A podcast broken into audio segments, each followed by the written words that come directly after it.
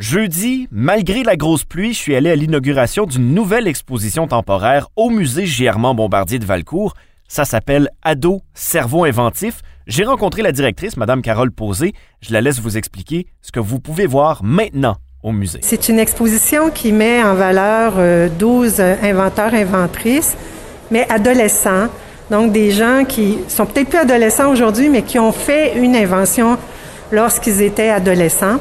On leur présente qui ils sont et pourquoi ils ont créé, pourquoi ils ont fait cette invention-là, qu'est-ce qui a démarré le processus, qu'est-ce qui les a amenés à faire ça. 12 innovateurs de 12 milieux qui s'attaquent à 12 problèmes différents.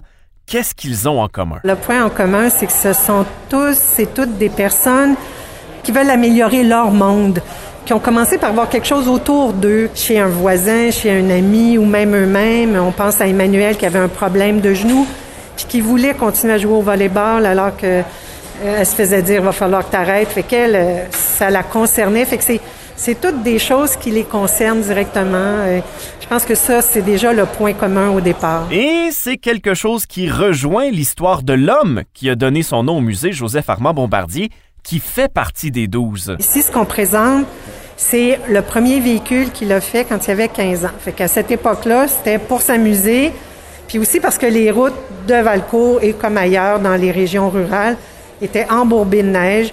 Les voitures euh, Ford euh, circulaient pas. Alors, lui, d'abord, il aimait démonter le moteur de la voiture de son père.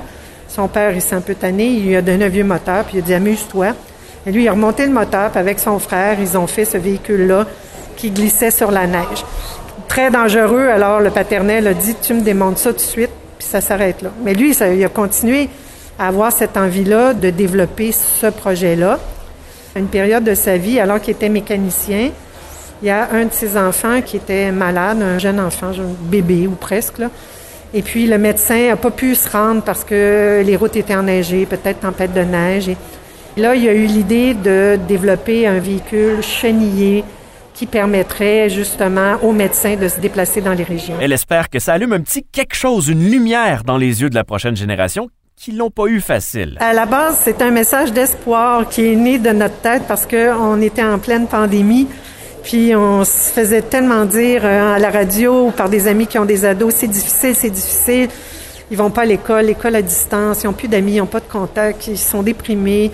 C'était un peu morose. Puis on s'est dit comment on peut les encourager puis leur montrer qu'ils ont du potentiel, qu'ils sont brillants, puis que dans leur cerveau d'adolescent là, ils ont encore plus de capacité que les plus vieux pour créer puis pour innover. Fait que c'est ce message-là qu'on espère qu'ils vont retenir. Ado, Cerveau Inventif est à Valcourt jusqu'en 2023. Les billets sont en vente sur leur site Internet. Bon musée.